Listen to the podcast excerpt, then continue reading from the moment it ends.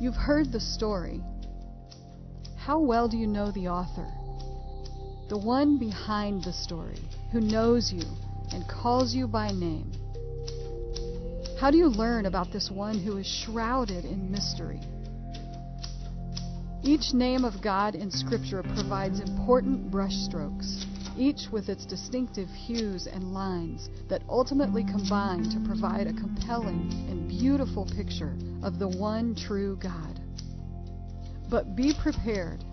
It will totally change what you think about God, and it will change your life.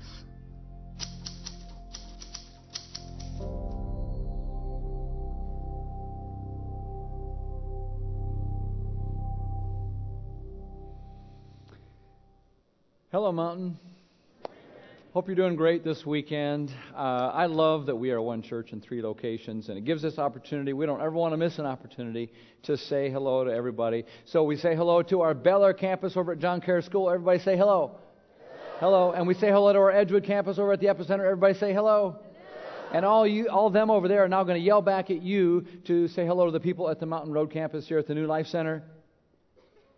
Ah, nice to hear from you. Okay, that's how that works. Hey, we're beginning a new series today, uh, and it's called AKA God. AKA God. I remember when I was a hospital chaplain in, uh, uh, in Tennessee, and I was in a hospital room with uh, this man who'd been kind of semi tomacose, in and out of consciousness for a long time. He really wasn't doing very well, kind of approaching the end of his life, or so it appeared. And his family was all around his bedside, and they were talking about what they should do. Uh, these adult children were trying to make end of life decisions, and should we move him to a regular room? What should we get him home? What about the medical procedures? What would he want? You know, I don't know what we. What do you think Dad would want? And they were having all this conversation, and and then all of a sudden. The old guy pops his eyes open and says, Well, why don't you just ask me? It was the most horrifying and hilarious, all at the same time experience I've ever had as a chaplain. I'm right here, he says. Why don't you just ask me? And they were very surprised because they didn't know he was even alert or awake or aware of what they were saying at all. They'd, they'd kind of forgotten that the number one expert on what their dad wanted was their dad. Right. I think the same kind of thing happens with God all the time. You know, everybody has an opinion about God and what He is, who, what He wants, who He is, what He thinks, and what He's really like.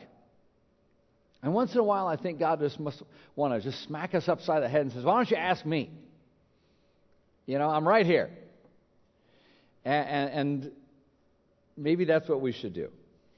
That's what this series is designed to do. AKA God is a, is a way to let God kind of smack us upside the head and, and, and just reveal himself to us about who he is, what he's like, what he wants, and how we can be in relationship with him. Because, after all, the, the, the absolute best source for all of those questions is God himself. Would you agree? Yeah. So instead of turning to Uncle Louie or your Aunt Nellie or the History Channel, or you know your opinionated relatives or going to Google or some religion teacher in a classroom somewhere. What, what we're, what we're going to let God speak for Himself about this quest that every human being really has to know God, to understand God. A.W. Tozer once said, What comes into our minds when we think about God is the most important thing about us. That's pretty profound. And I think it's probably true. And you and I, we all have something that comes into our mind when we think about God. And the important question is where did whatever comes into your mind, where did it come from? And is it true? Because if it's really not a description of the real God, then you can't have a real relationship with the real you and the real God. See, a lot of times we want to start building our understanding of God from the bottom up meaning that we puny humanoids kind of sit around and pool our ignorance and talk about what we think God should be like and what he should think like and what God would be like if I were God. And the result is we always end up putting God in a box when we start from the bottom and move up like that, see?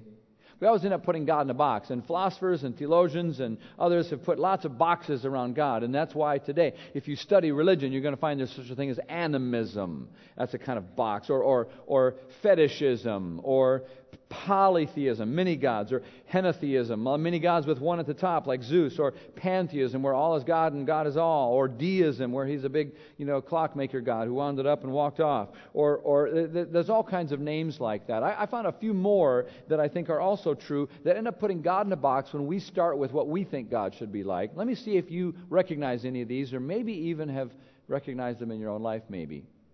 There's Aladdinism. Aladinism. This is where God is thought of like a genie in a bottle, sort of like Aladdin.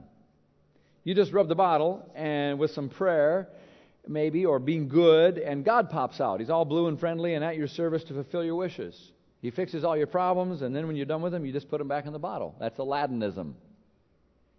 How about weekendism? Ever heard of that one? God lives in the box of a church building and you just go visit them like you go into some nursing home or something to visit some, some old person, and the rest of the week you don't give it much thought. The real you isn't in a real relationship with the real God. You just keep him in your box. Visiting God every seven days makes one week. Ticked offism is another one where God is kept in a box. So you always walk on eggshells around God because you're pretty sure He's angry. He's sort of like a caged alligator. You don't want to let him out of there because he's probably going to take someone's head off. God has these anger management issues, and he might just arbitrarily chomp on you because he's always ticked off. And then there's happy grandpaism. God is like a big happy grandpa. Back in the day, you know, God got around better. He was sharp. He was good at his game. Now he's a little hard of hearing. Doesn't, you know, doesn't really do much except sit on the porch, a friendly, cute old man with suspenders, drinking lemonade, swinging on the on the porch swing. But and then when he, it, no matter what we do or how we treat him or how we live, he just kind of laughs it off. Those darn kids. Happy Gramps. And then there's buzzkillism. That's a box that a lot of people put God in. Buzzkillism is a, is a, is a box that sees God as this great cosmic killjoy, a, a deified Debbie Downer who, who, who's just makes us want to not really pursue God too deeply because, you know, well, after all, God's into all that sacrifice and, and, and all that suffering stuff, and He thinks that's fun. And I, I, I want the good life. I want to be able to have some fun. And I don't think those two can go together, God and fun. So God is a big buzzkill. You know, there's lots of boxes, aren't there? Whenever we start with what we think God is like, we're going to end up with God in some kind of box or other. And so, what we want to do instead of building from the bottom up, We'll only create a box that way and put God in. We want to we want to kind of go from the top down and just say, God, who are you? How could we know you? And the Bible promises that if we seek Him, we'll find Him. We want to get God out of His box by listening to God. And God, as it turns out, is a very self revealing God. He wants us to know Him. He reveals Himself through the story, as we've just seen, through His Word, through His actions in history, in real historical ways and places.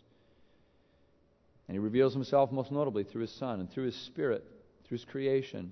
And God reveals himself to us through his names. And that's what we're going to be focusing on over the next several weeks is the names of God, the names that God himself says, yeah, that's a good name for me. Names are fun to think about, aren't they? Uh, names are kind of sometimes can be funny. Uh, you know, when, when a when a woman ch- chooses to change her name by getting married, it sometimes can create something interesting. You've got to think that through ahead of time. Like, just think about it. What if Dolly Parton married Salvador Dali? You'd have Dolly Dolly. You know, that would be kind of kind of bad. What if what if the singer Ella Fitzgerald actually married Darth Vader? Then what would you have?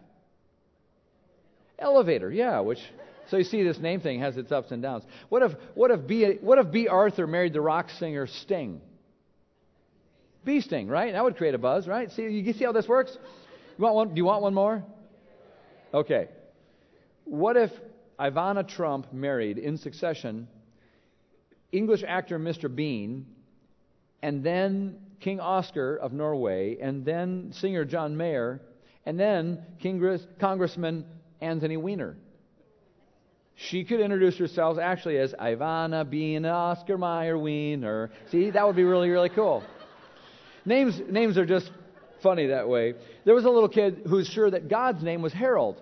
And uh, his mother saying, What are you doing? He was, he was starting to pray. Says, Dear Harold, uh, thank you for the food. And his mom's like, what, what, are you, what are you praying to Harold for? He says, Well, we, every weekend in church, Mom, we say, Our Father who art in heaven, Harold be thy name.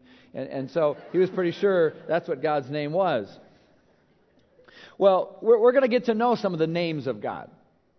And it's, uh, Harold is not going to be on that list. Um, but the goal here isn't just to learn some facts or some knowledge about God. The goal is to know God.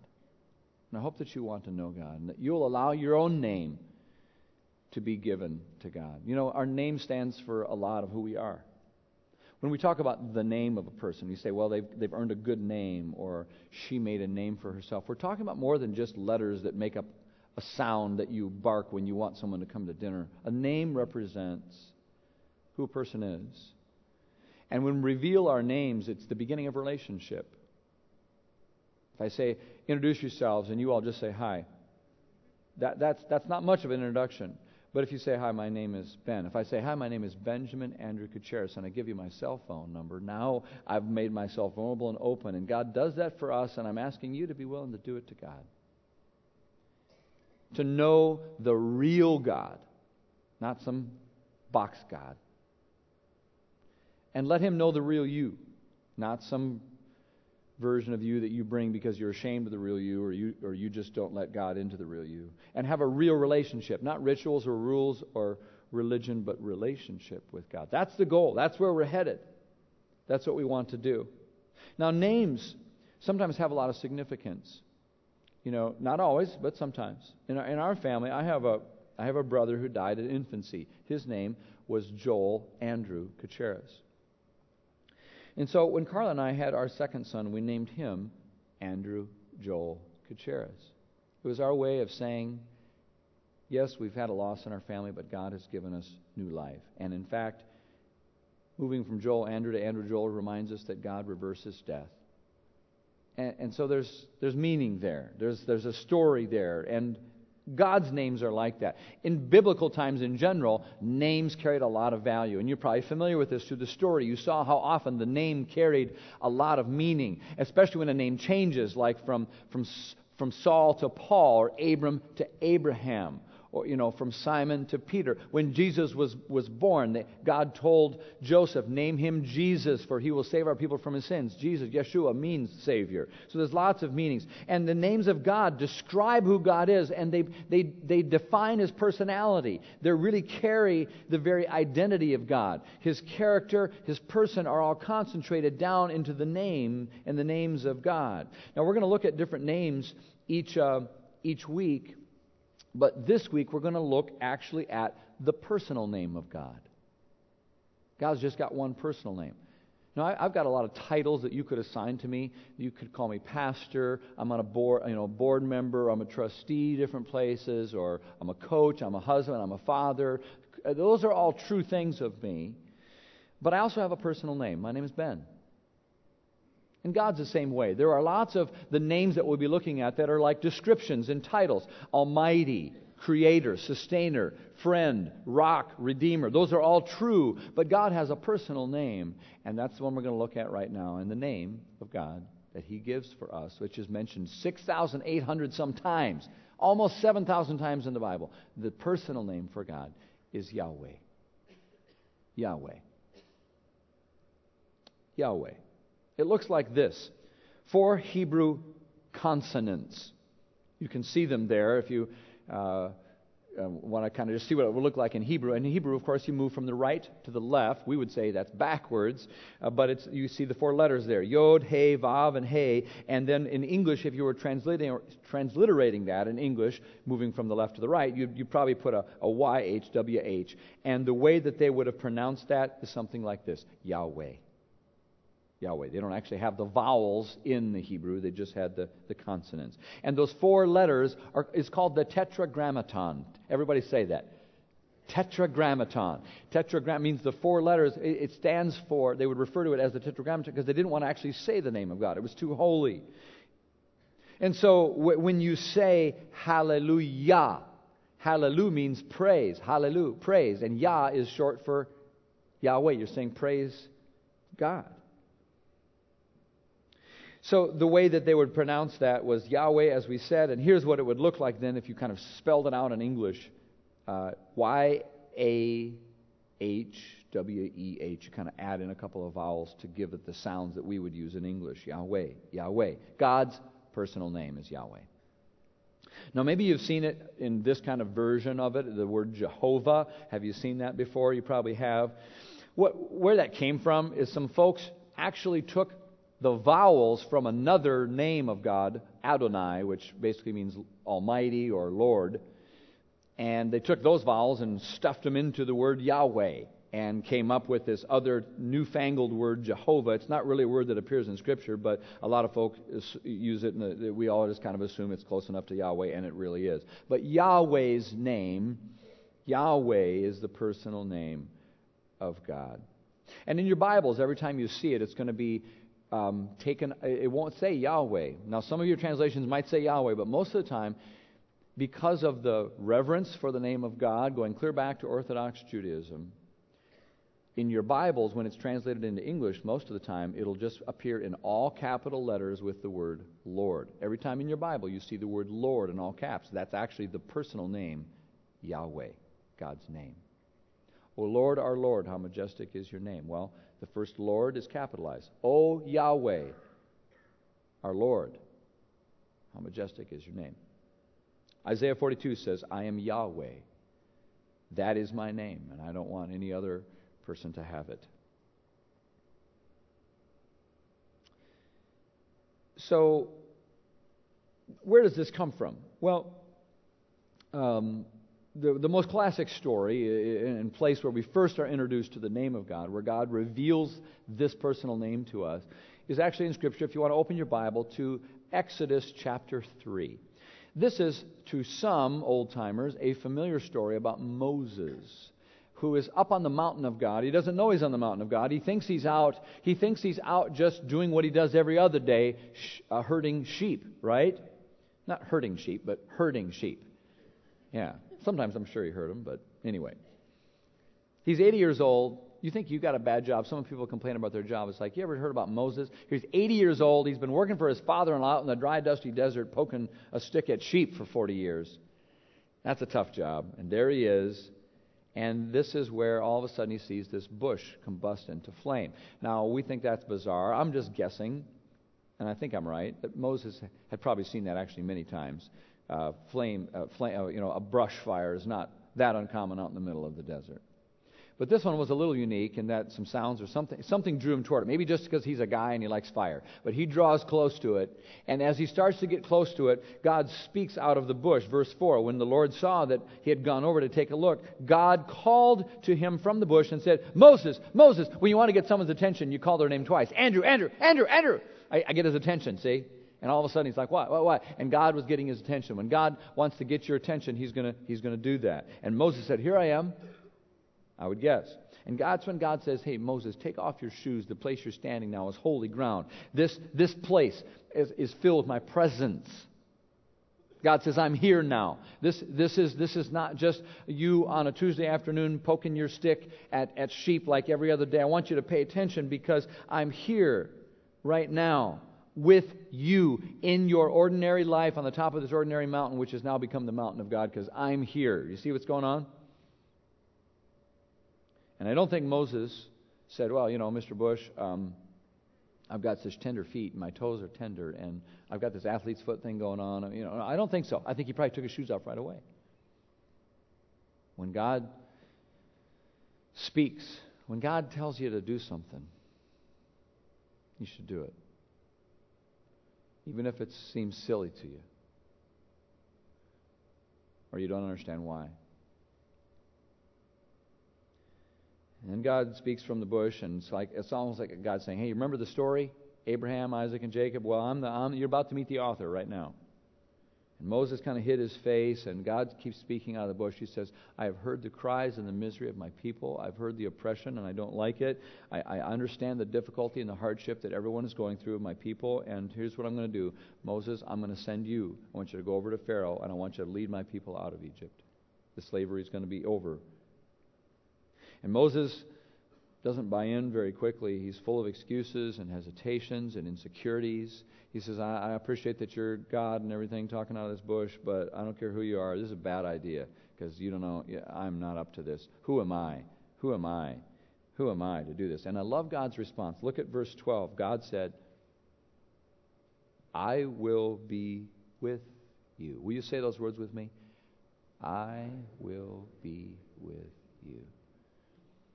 Person who understands and believes that in the midst of your ordinary everyday life has a completely different life than the person who doesn't know that. I will be with you. This is the first huge thing we need to understand about the name of God that God is with us wrapped up in the identity in the name of God. That this is a God who desires to be with us, who offers his presence, who keeps breaking into our reality, our ordinary everyday lives, into the midst of our hell on earth. Hell is whenever we're separated from God. And that's what God's saying here. He's saying, I, I understand that things are rough, and so I am with you. Hell is separation from God. Heaven is when we're with God. And God's very name invites some heaven on earth into our lives. God is with us. Now, notice that God doesn't give Moses a little pep talk here. Okay, he's freaked out. He's overwhelmed. It's the most powerful government, and you want me to go into Pharaoh's face and, and get the people out? He's, uh, you know, he's, I can't even think about that. That's impossible. And, and God doesn't just say, you know, hey, believe in yourself, Mo. You can, we can do it.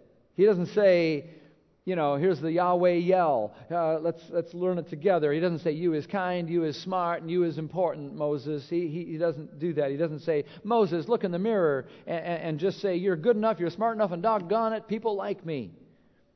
He doesn't say any of that. He doesn't say, I'm Yahweh and I'm here to pump you up, Moses. He doesn't do any of that. He doesn't argue with him at all. God is saying, It's not about who you are, Moses. It's about who I am and I'm with you. I'm using a bush right now, dude. If I can use a bush, it doesn't matter who you are, right? I will be with you. Moses is still unconvinced.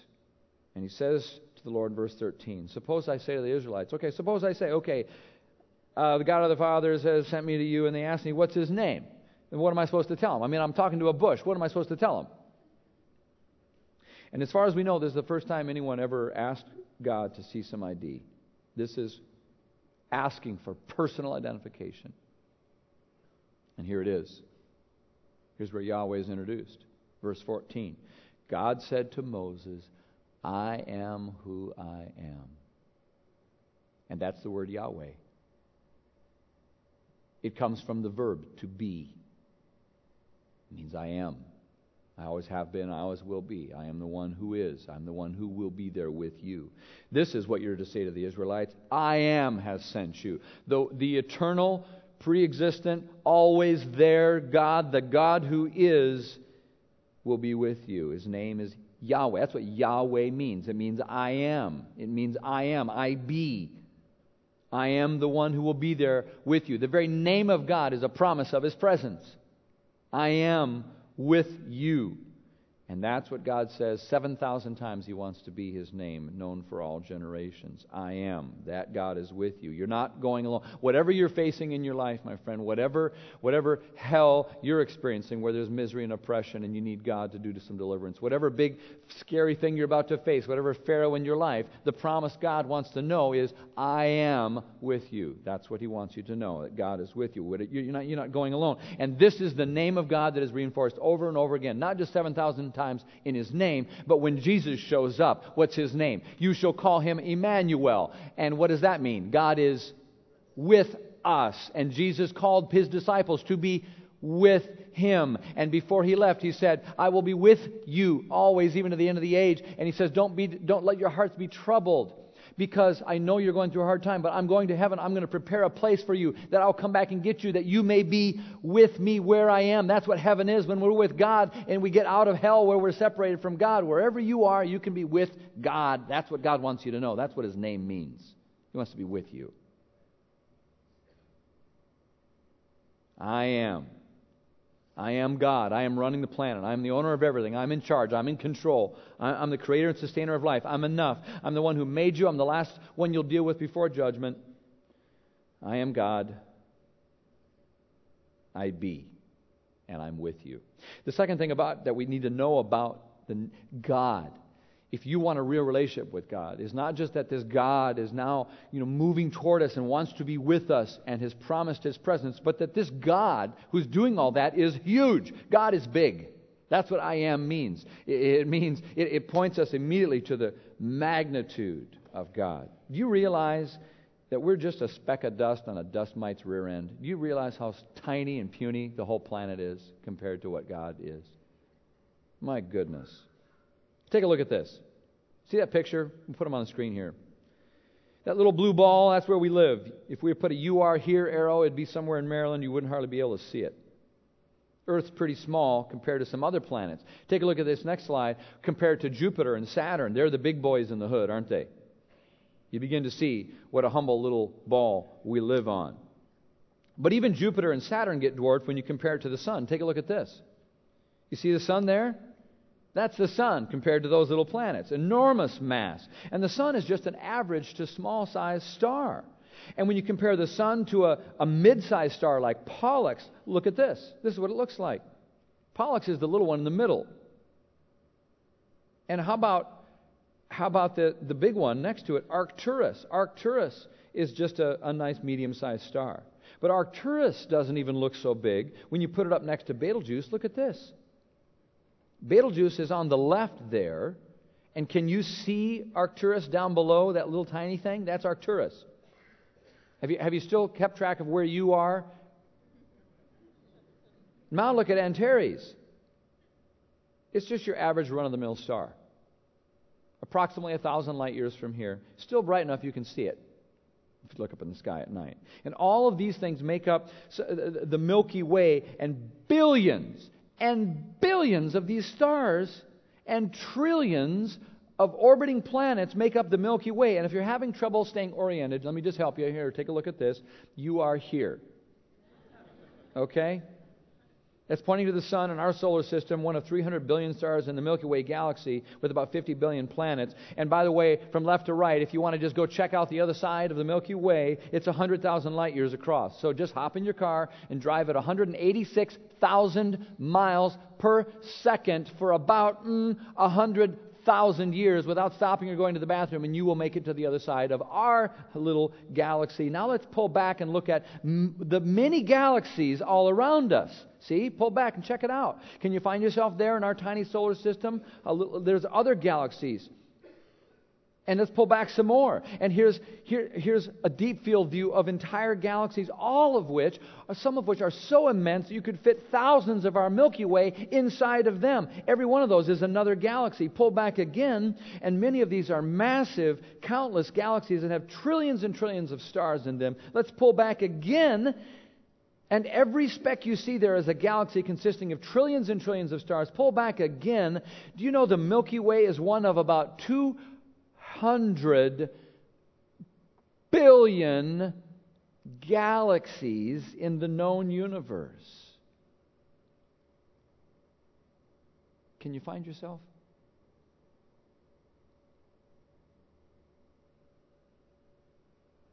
Can you find yourself? The great I am is the one that kind of makes you want to just say with Psalm 8 O Lord, our Lord, Yahweh, our Lord, how majestic is your name in all the earth. You have set your glory even above the heavens.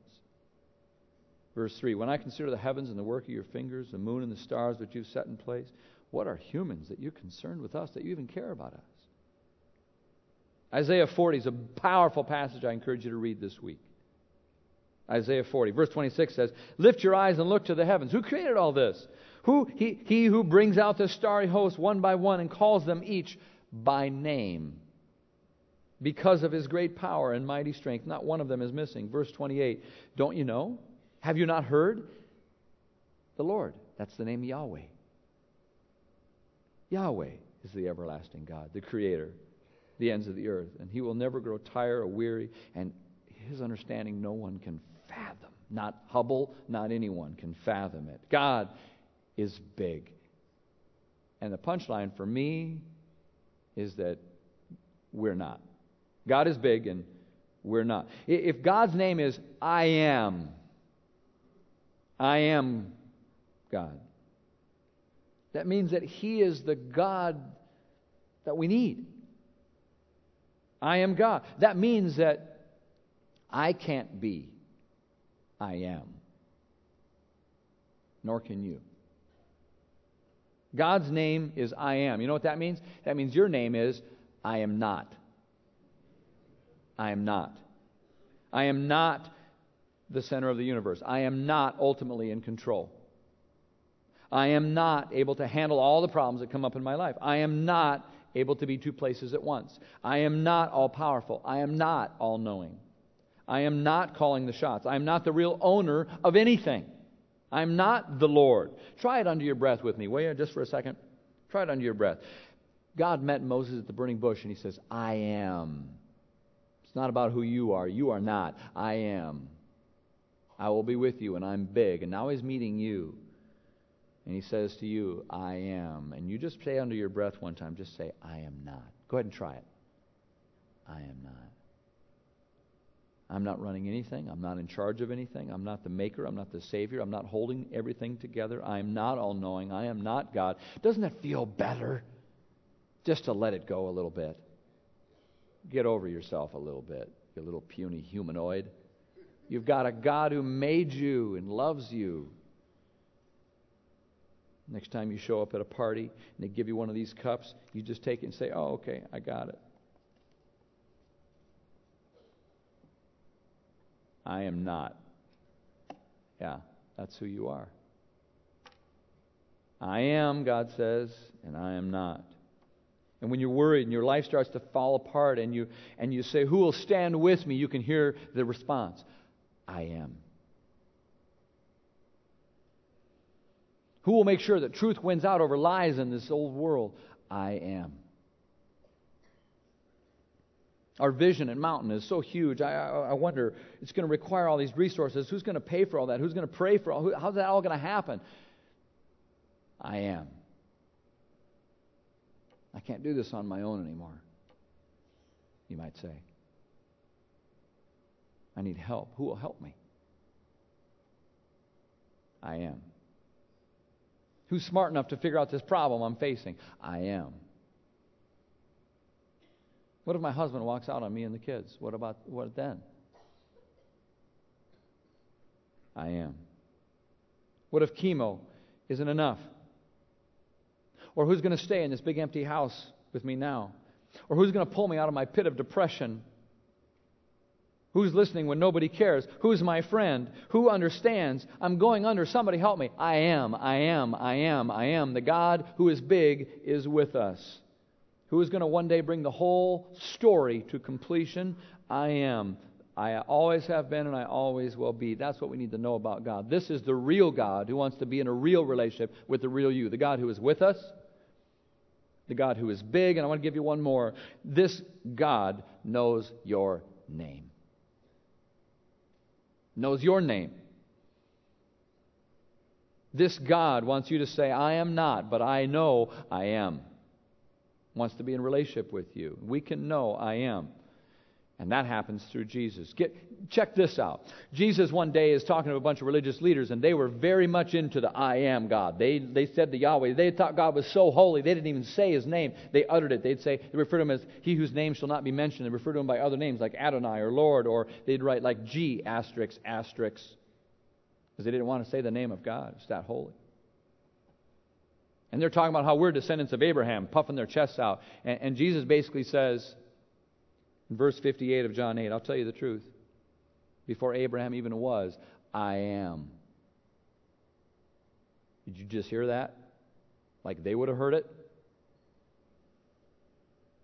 They picked up stones and they tried to kill him right then because they knew what he was saying. He was saying, he was using the very name of God, the one that God revealed to Moses at the burning bush. And Jesus uses the same words to describe himself. He goes on in many other occasions to say, I am the bread of life. Same words.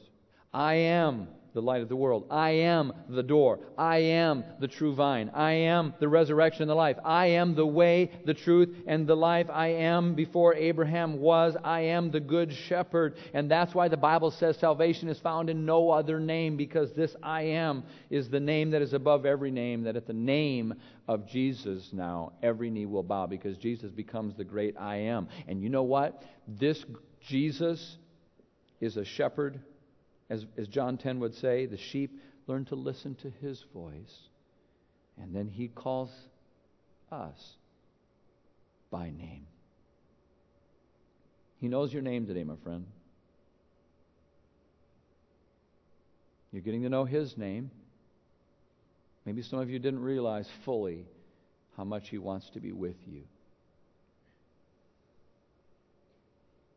Maybe you haven't brought the real you to a real relationship with the real God. Maybe you didn't realize how big God was because your problems seem so big. Your fears and your skepticism and your doubts seem so big. You didn't maybe realize how big God was. Maybe you didn't. Maybe you've had trouble accepting that He knows your name and loves you. And I hope that you will not only know God's name, but realize He knows yours. Isaiah 43 says, This is what the Lord says. That's the word Yahweh. This is what Yahweh says. He who created you, he says, Fear not, for I have redeemed you.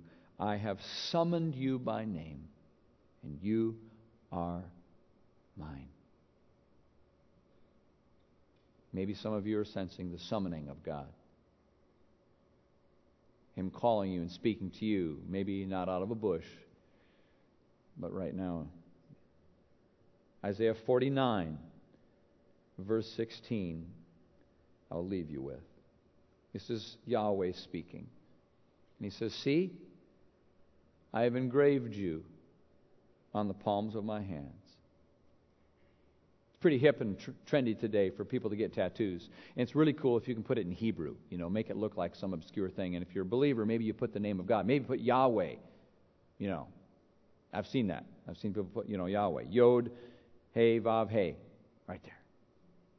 You see what this is saying? He's saying from the beginning of time, from the day you were born, God tattooed your name on his palm where he could see it every day. Because this great I am, who is big, loves you and knows your name. Let's pray. Lord, we we're like Moses. Part of us wants to just turn aside and cower in the face in the presence of one so mighty. But we're also just at the same time drawn to you as we, we long for you and we long for a restored relationship with you and we long for your presence. So thank you, Lord, for creating us and calling us into a relationship with yourself. Help us to reveal ourselves to you just as you have revealed yourself to us, so that we might know you and live with you where you are. Through Christ we pray.